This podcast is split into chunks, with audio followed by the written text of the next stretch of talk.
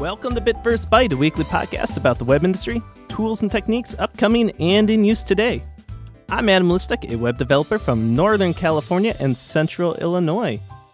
If you'd like to help support the show, please tap the link in this episode's description if you're using the Anchor application, or visit anchor.fm/bit-v-byte to become a monthly supporter. So first up, I want to talk about some news.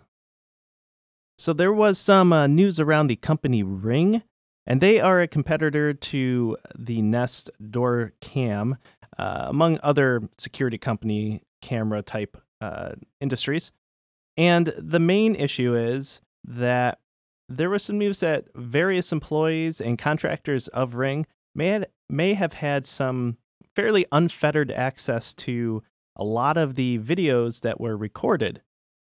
Notably, that a research group in Ukraine seemed to have full access to an Amazon S3 folder that had pretty much all of the videos that get recorded at any time. And that at some point in the various management levels on the United States side may have had access to what has been something similar to Uber's God mode dashboard, but something where they could put in just about any, username or email and have access to real-time feeds from that customer.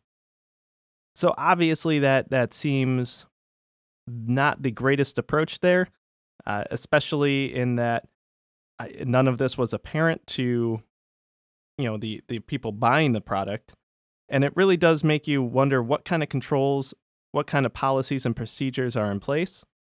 Apparently not many. This isn't the first time that Ring has come up for something similar, but it is definitely a bigger issue and concern than has been in the past, as this is pretty serious. It seems like, at the very least, a very large breach of trust between people buying the product and the company itself. So I haven't heard what their response has been, other than, we've got new policies and procedures in place, which is almost always the kind of response that these companies have. But really, what should we be expecting? What standards these companies should be held to? And it certainly seems much higher than that. The Alphabet board that over Google's part of that, they have a shareholder lawsuit against them for the rather large payouts that have occurred to Andy Rubin, who is the Android creator, among others in there. And the issue stems from the fact that they were let go for various reasons, but notably for some sort of abuse of their power, be it with employees that they should not have been for fraternizing with. And so along with those abuse allegations, they were let go, but they also left with pretty large payouts, which seemed that if you're going to be let go for such a kind of grievous issue as some sort of abuse allegation, then perhaps you should not go with all of the money you would have been normally promised had you left on good terms. So obviously the shareholders would like that money back, and they also feel as that it should not have occurred in the first place. It will be interesting to see where this goes, but I would tend to agree that if you are under such allegations or have been found guilty of such abuses, you should not be allowed to receive the same payout or benefits that you may have under better circumstances. And big news for GitHub, they have allowed all kind of users of the platform to get free private repositories, up to, I think, 3 collaborators. And this is huge news. Up to this point, GitHub, was free for folks doing public repositories, which many took advantage of, myself included. But all of the private repositories, if you want, say, personal development projects or things that had stuff in there that should not be public, then you would look to other platforms or purchase the, a premium license with them. But I believe this is a pretty much a big intention to gain some better free goodwill with the community that Microsoft bought the product. And so they really want to gain the trust of the developer community. And this is certainly a pretty nice benefit that no one really saw coming. So kudos to them, certainly buying some good, excellent, good free goodwill with everyone. And I look forward to see where they go with this, especially with the addition of GitHub Actions, which is a way to do kind of pipeline-based workflows against your repositories. I do this in a couple different other products. Azure DevOps is one. Another one is Buddy, which I personally use. Well, I use both of those, really. But it'll be kind of interesting to see what they do with it and where it goes from there.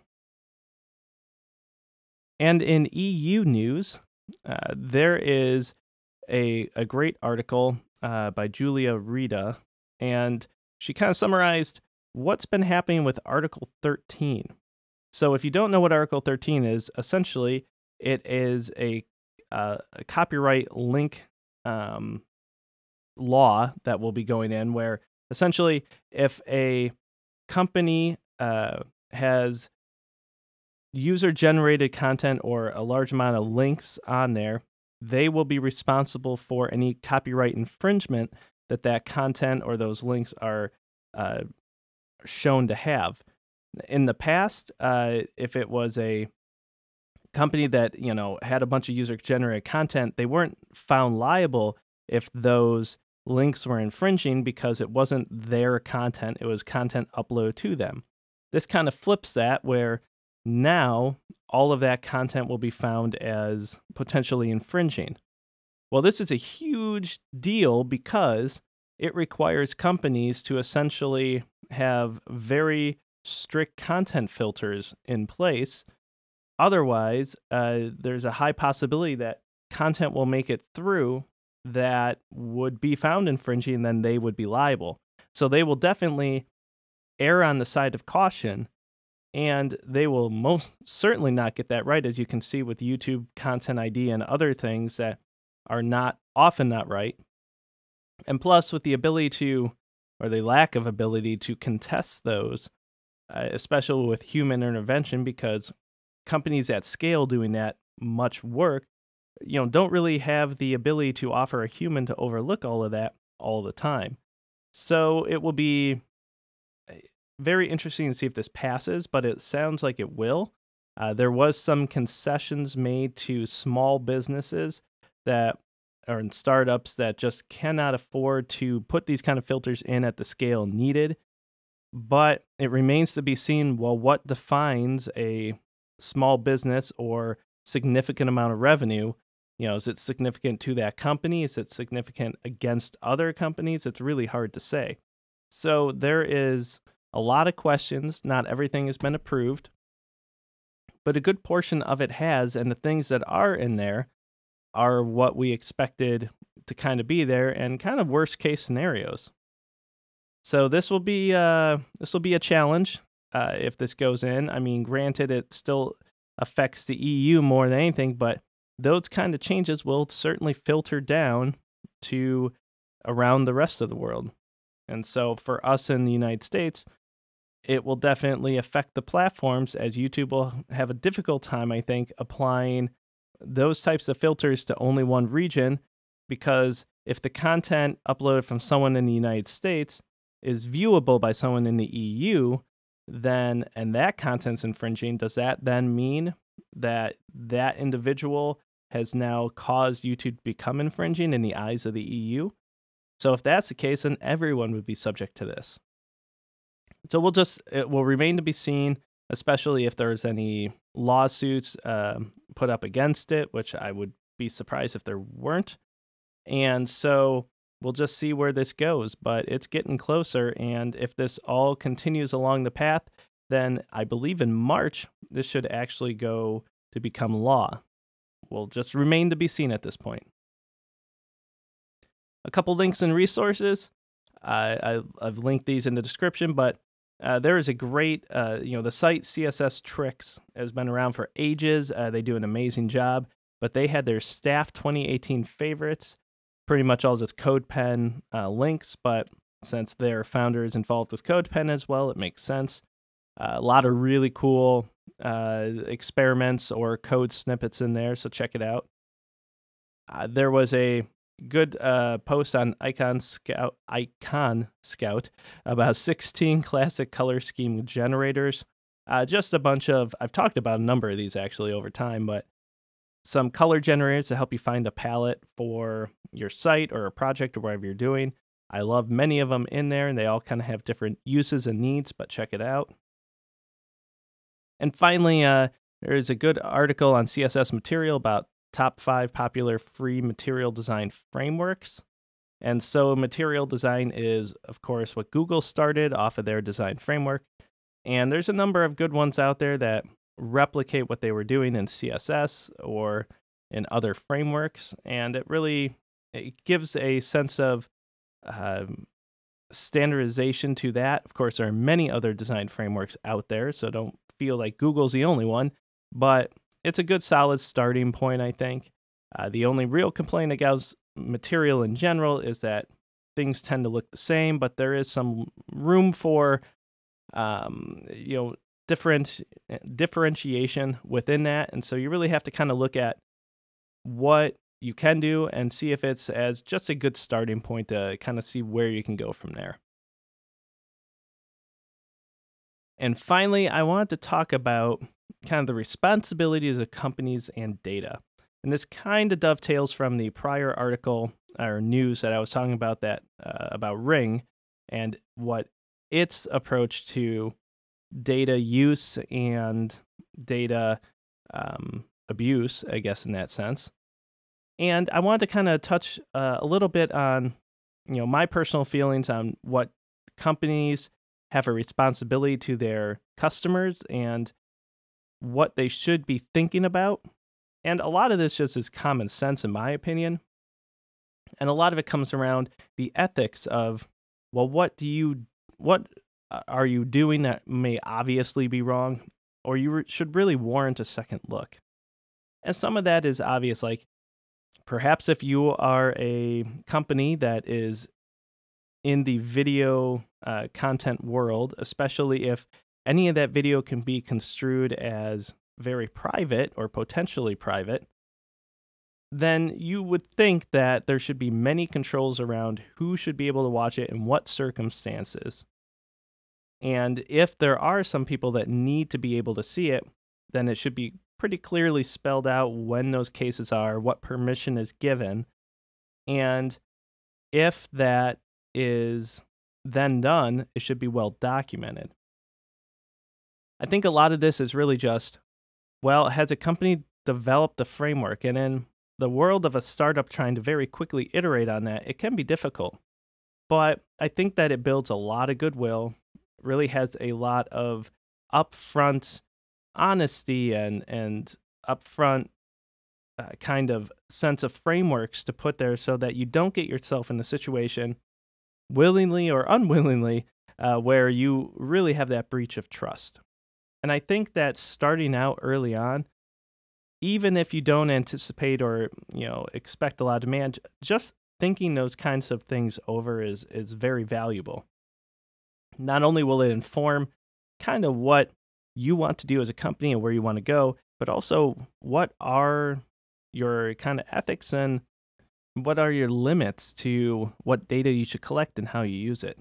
Now, there are certainly gray areas with this, and it can be difficult because you need to be able to track users, for example. You need to know what people are doing to improve your product, to have a sense of when things do and don't work, and how to improve upon those things.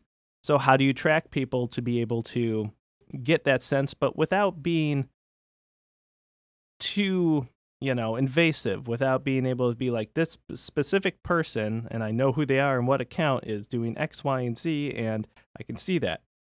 Well, maybe making the data anonymous to kind of get an aggregate data set, and also to be able to, make sure you're not identifying individuals specifically, like, being anonymous. Now, you may not be able to track a specific case, and I would see that more being in an error tracking situation or error debugging situation. But in general, with marking, you just don't need to know that. Of course, everyone wants more data to be like, oh, this is exactly what folks are doing, but you really have to weigh that against the benefits of being able to maintain that sense of privacy and that sense of balance. So I really see that a lot of this, I feel like, is common sense, that people should not be seeing things they shouldn't be or doing things with data that they obviously should not be.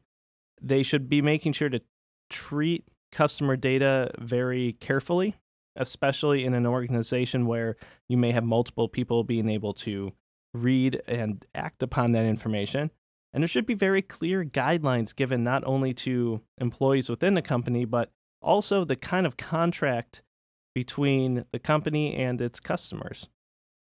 And I feel like that should be laid out very early on, so when you sign up or you have questions about it, it's right there.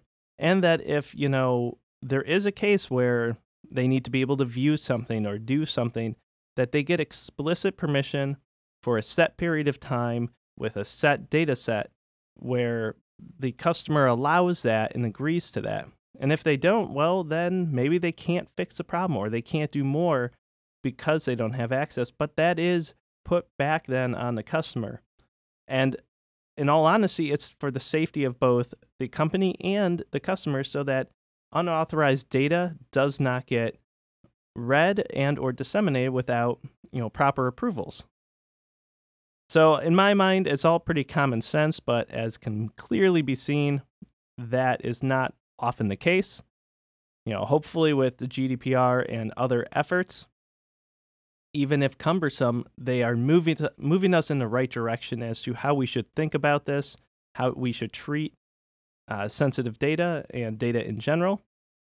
But it will be interesting to see how this evolves along, you know, around, you know, further down the line, especially with how the EU does it and how that may affect stuff in other countries. So anyways, follow this podcast on Twitter at bitvbyte and Facebook at /bitvbyte. Thank you for listening, and please join us next week.